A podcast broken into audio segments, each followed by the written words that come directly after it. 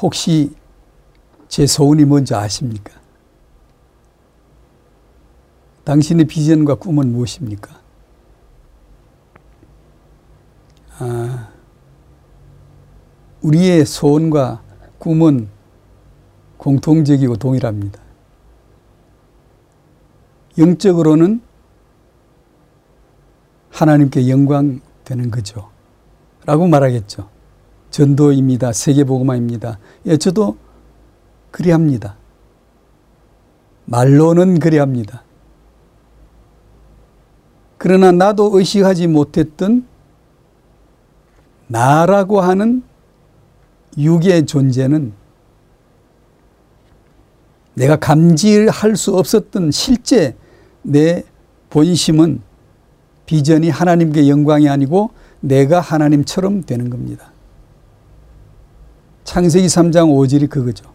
창세기 3장 5절은 지금도 살아있고 유효하고 지금도 세상을 장악하고 있고 우리 그리스도인들의 옛사람도 그 영향력을 여전히 행사하고 있는 그 창세기 3장 5절이라는 겁니다.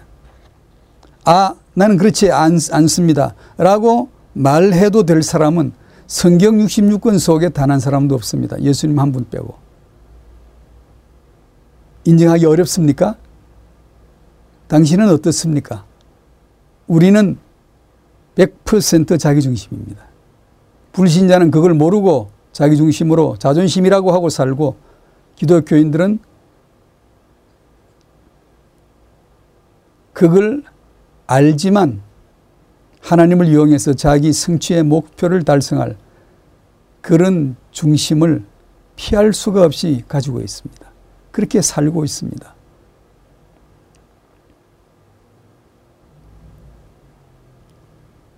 지난번에 아, 방송을 통해서 태영아 부모님들과 나눈 메시지 내용이 첫 번째가 하나님의 뜻은 그리스도시다.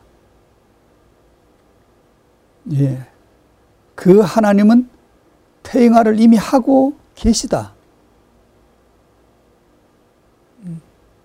우리가 태영아를 안 해도 하나님이 다 하셨다. 근데 왜 구태히 우리가 태영아를 해야 하냐? 해야 한다면 그것은 무엇이냐? 안 해도 될 태영아를 구태히 하면서까지 인위적인, 인본적인 것을 할 필요가 있겠습니까?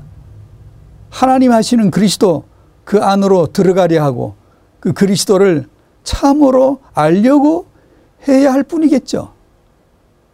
왜냐? 하나님은 하고 계시니까. 두 번째 나눈 메시지는 예수는 그리스도다. 우리는 모든 문제 해결이라는 것도 아주 시원하게 인본주의로 잘 써먹죠. 하나님 우리의 모든 문제 해결자가 아닙니다. 우리의 모든 문제로 자기 아들 예수는 그리스도를 이루시는 분이시지. 문제는 있어도 없어도 상관이 없는 거죠. 어떤 사람은 문제가 있으므로 오히려 신앙생활을 더 잘하고 어떤 사람은 문제가 없으므로 죄를 더 많이 짓는 문제가 없는 게 아니죠. 그게 문제죠. 음. 세 번째는 첫 번째는 하나님의 뜻은 그리스도시다. 예수는 그리스도시다. 세 번째는 지난번에 나눈 메시지는 성령은 그리스도를 증거하신다. 온택트 세미나에서 나온 엄마의 질문을 통하여 왜 성령 충만을 받아야 합니까? 왜 성령 충만을 지속해야 됩니까? 라는 질문이 있으셔서 그 내용으로 이, 어, 말씀을 나누었고 오늘은 그 메시지 내용을 이어서 같이 나눌까 합니다. 태영할 사역자 여러분들과 부모님들과 함께 왜 내게 성령 충만을 받으라 합니까? 지난번에 갈라디아 5장 17절 말씀 인용했죠. 나의 소욕은 성령의 소욕을 거스릅니다. 성령의 소욕은 나를 그스릅니다.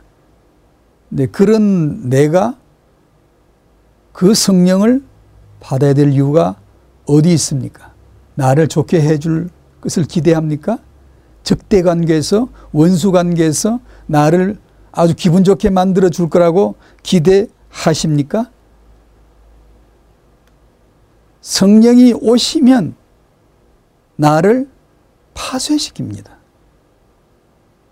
어린아이처럼 떼쓰고 자기 중심으로만 세상 보다가 성령이 오시면 이젠 내 뜻대로 안 돼. 기도한다고 되던가요?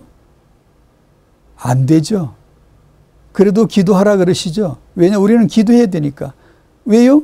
기도해도 안 된 애를 알기 위해서 기도해야 되는 거예요. 기도한다고 내 육신의 욕심대로 안 되는 게 더 낫네를 깨닫기 위해서라도 기도 생활은 하고 있어야 돼요. 하나님과의 교통 속에 하나님 앞에 있어야 돼요. 언젠가 그분은 내게 예수는 그리스도를 가르쳐 내실 테니까요. 우리가 왜 성령 충만이 지속 안 되는지 아시겠습니까? 그야 명확하죠. 성령은 내 자아를 무너뜨리려고 하는데 나는 성령이 나를 무너뜨리는 것을 용납할 수가 없어요. 거부하는 거죠. 싫어요. 그러지 마요. 예배 잘하면 되잖아요. 봉사할게요. 헌금할게요. 어, 전도할게요.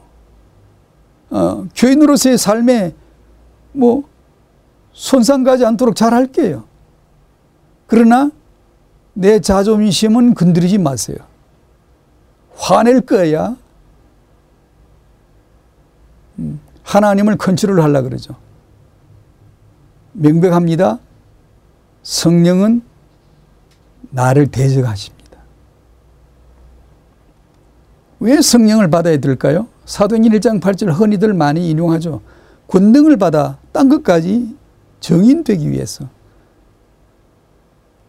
인위적인 나중심의 해석으로는 그렇게 보이죠.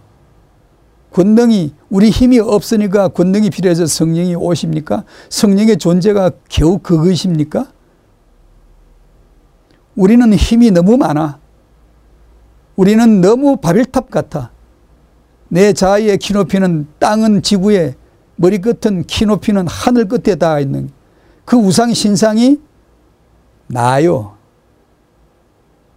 신할평에서 찾지 마세요. 가난 땅에서 찾지 마세요. 우상은 나요. 음. 그런 나를 성령은 무너뜨려야 맞지 않습니까? 성령을 왜 받아야 되냐? 그런 너무나 실제적인 신앙생활에 지나쳐서는 되지 않을 그 삶의 현장 실제로 좀 솔직하게 일로서 과시하지 마십시오. 수로서 과시하지 마십시오. 크기로 과시하지 마십시오. 그러니까 하나님 앞에 점 하나만 또 못한 거예요. 음. 내가 사명 감당하고 내가 전도 열매 맺게 하는데 그렇게 성령의 역사가 필요한 게 아니에요. 너무나 힘이 많고 너무나 자중심적인 나, 이 우상, 사단의 마귀의 통치 세력의 근거지 이것을 무너뜨리기 위한 권능입니다. 그것을 정인이라고 다르게 표현이 되는 겁니다. 정인은 죽는 자예요. 뭐가 죽죠? 왜 죽어요? 성령이 오시니까 죽죠. 왜 죽어요? 자아는 죽어야 될 존재니까요. 그것이 정인이라고요. 음, 우리가 해석하는 정인은 내가 뭘 하는 거죠. 그래서 기독교인들이 열심히 하다가 이렇게 되는 겁니다. 열심히 하다가 이렇게 되는 거예요. 에베소 5장 18절에 술 취하지 말라 이는 방탕한 것이니 오직 성령으로 충만함을 받으라.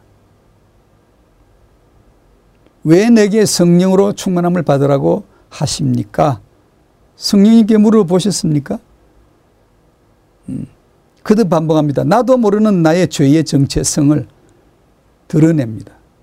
이게 드러나면 화를 냅니다.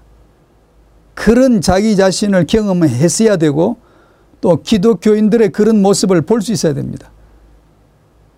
말씀 받기를 좋아하죠. 기분이 좋죠.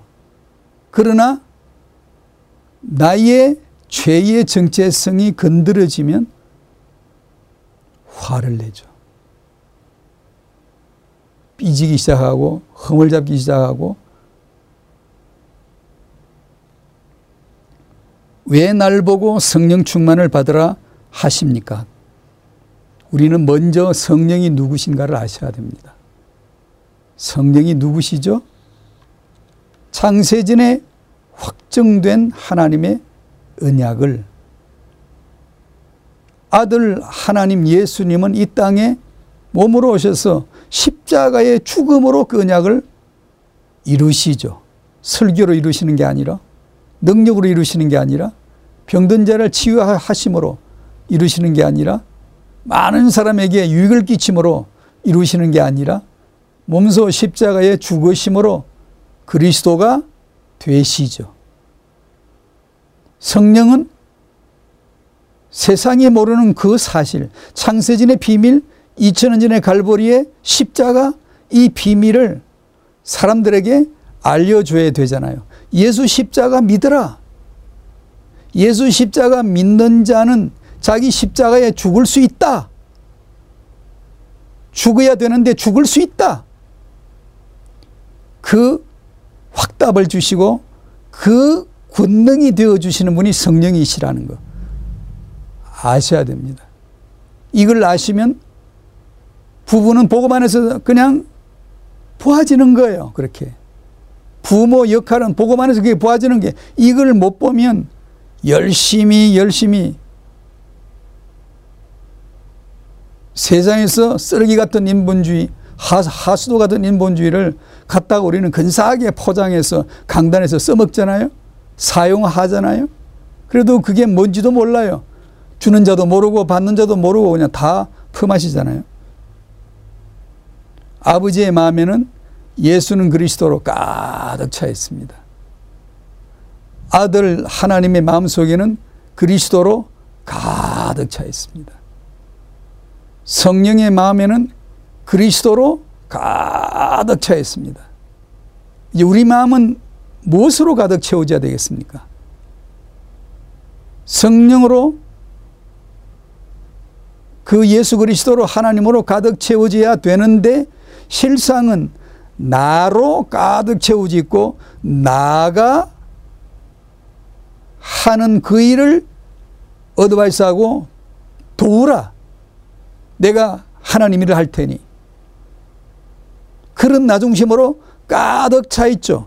그 가득 찬 나중심을 파헤치고 무너뜨리고 그 자리에 하나님의 나라 영토로 갈아엎어야 되고 하나님의 언약 예수 그리스도가 각인되어지게 하셔야 되는데 그 일을 하시는 분이 바로 성령 한 분밖에 없습니다. 그러므로 우리는 성령 받아야 돼요.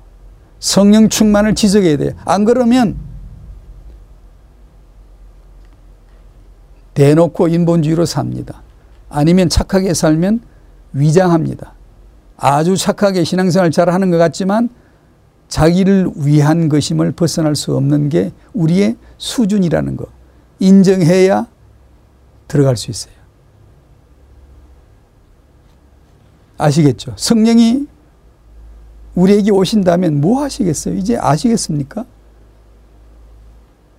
이거 빼고 아름다운 미사여구들, 응답과 축복들.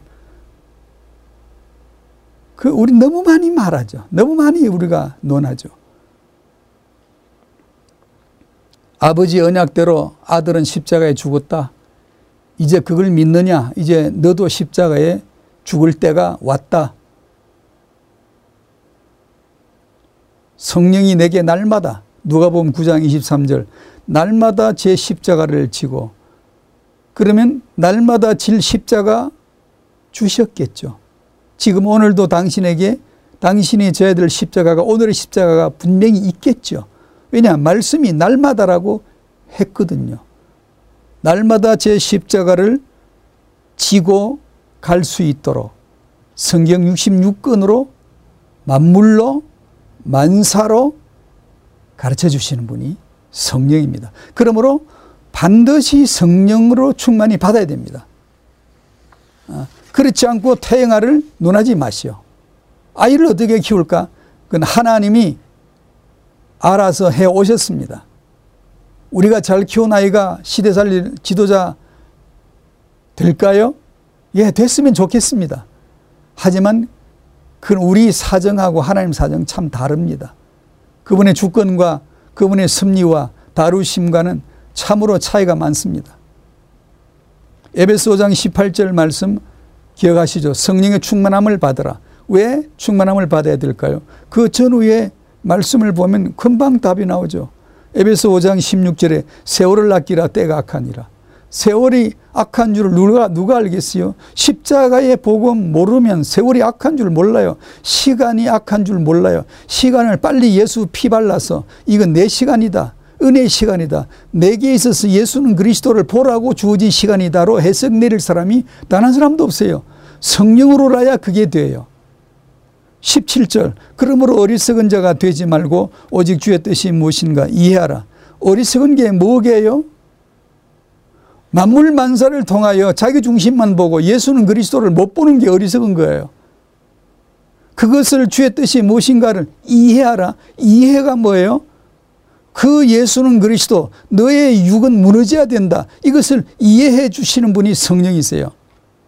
그래서 18절에 성령으로 충만함을 받으라. 19절 시와 찬송 신령한 노래 주 앞에 부르라. 이 시와 찬송을 시와 찬송이 뭐예요? 구약의 시가 뭐예요? 예수는 그리스도를 암시했고 신에게 찬송은 뭐예요? 예수는 그리스도를 노래했고 정은혜 한 것이잖아요. 누가 이걸 불러요? 십자가의 복음을 성령으로 안 자들만 이걸 불러요. 안 그러면 트로트나 부르지 그게 무슨 찬송 노래 부르겠어요? 예배 시간에 불렀다고 찬송 부른 줄 아십니까? 습관에 순서에 발관된 기독교인 되지 마시라고요.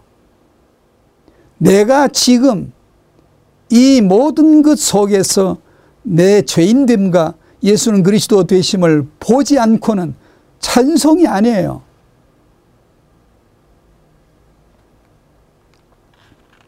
에베소 5장 20절 범사에 우리 주 예수 그리스도 이름으로 항상 아버지 하나님 앞에 감사하며 범사에 감사란 말 아닙니다. 열심히 또 감사를 가르치죠. 감사를 가르치는 건 성경이 아닙니다. 감사하지 말라는 것도 아니고요.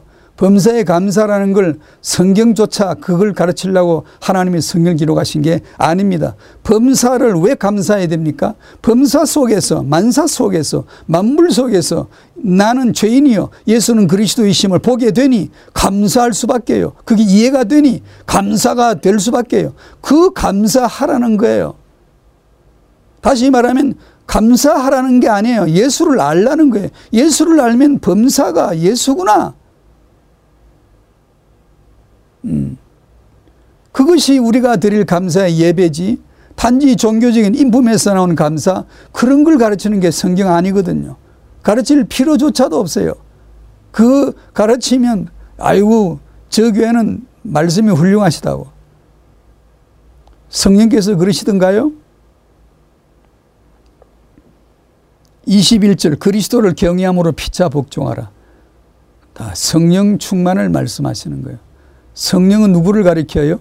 십자가 그리스도. 성령은 누구를 가르쳐요? 창세전 아버지 언약 그리스도.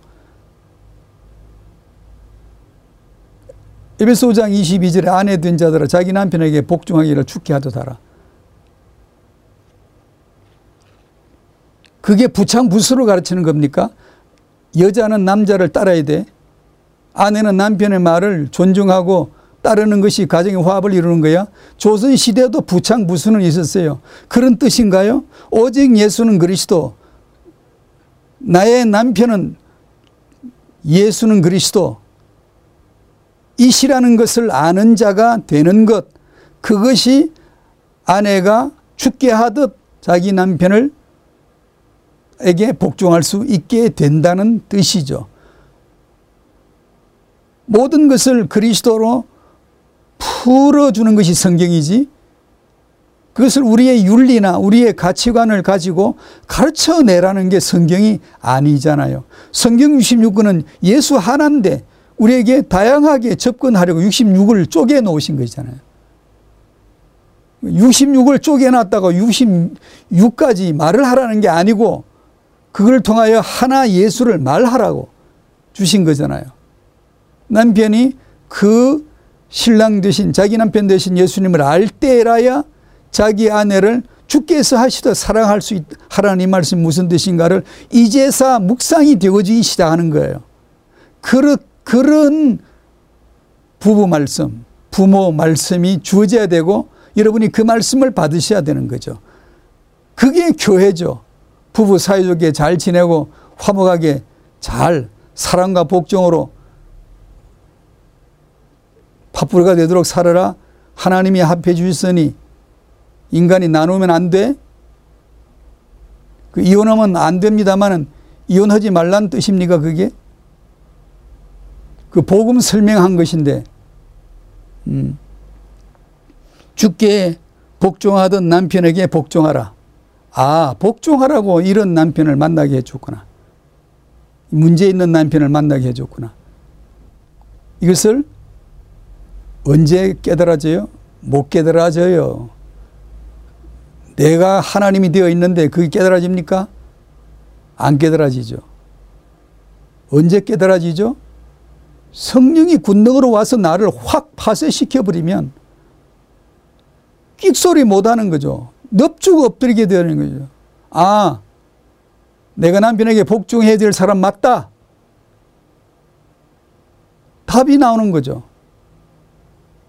주께서 사랑하시듯 아내를 사랑하라. 내가 나를 십자가로 사랑하신 주님의 사랑을 안 받아보고 어떻게 이 말씀을 이해할 수 있겠어요? 모르죠. 그럼 이 말씀 이해가 되나요? 절대 못 되죠. 그래서 성령이 오셔야 돼요.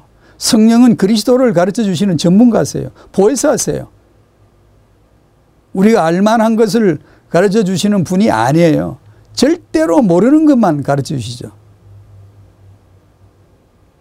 자, 복종과 사랑은 나의 인격의 산물이 아님을 알 수가 있죠. 오직 자기 십자가를 짐으로써 나오는 거예요. 자꾸 반복합니다. 자기 십자가를 질 자가 누가 있나? 내가 나를 어떻게 십자가 지웁니까? 지울 수 있는 사람이 단 한 사람이라도 있으면 성령은 오시지 않아요. 근데 그분이 오신 걸 보면 단 한 사람도 없어요. 성령께서 역사하심으로 자기 십자가도 질 수 있다. 가 되게 해 주심으로 그것이 교회예요, 교회. 교회에서 자기 십자가 지우려고 죄를 십자가 지우려고 복음이 나오면은 성질 부립니다. 화납니다. 그저 좋은 소리만 하지. 세계복음 하면 됐지. 믿으면 구원이지. 뭐 됐지 그럼. 뭘 그렇게 죄 정체성이고 그렇게 우리 자아를 무너뜨려야 되고 글쎄 성령께 오늘 밤에 물어보십시오. 왜 내게 성령 받으라 합니까? 그리고 말씀에서 답을 찾아보십시오. 태영아 부모 여러분, 또 사역자 여러분에게 제가 미천한 제가 제 신앙생활에 그저 만분의 억만분의 일 겨우 본 것인데 그것을 가지고 크게 확 때에서 여러분들과 나누고 싶었습니다. 모자란 점 용서해 주시고 그러나 이 성령 충만을 왜 받아야 되는지 이제 그것을 조금이라도 알게 되시기를 알랑말랑 이제 접어들게라도 되신다면 너무나 좋겠습니다. 모두 성령 받으시고 성령 충만 지속하시고 태영아 양육의 현장에 그 놀라운 성령의 임재, 삼일체 하나님의 임재가 이루어지게 되시기를 주의 이름으로 축복드립니다. 감사합니다. 아멘.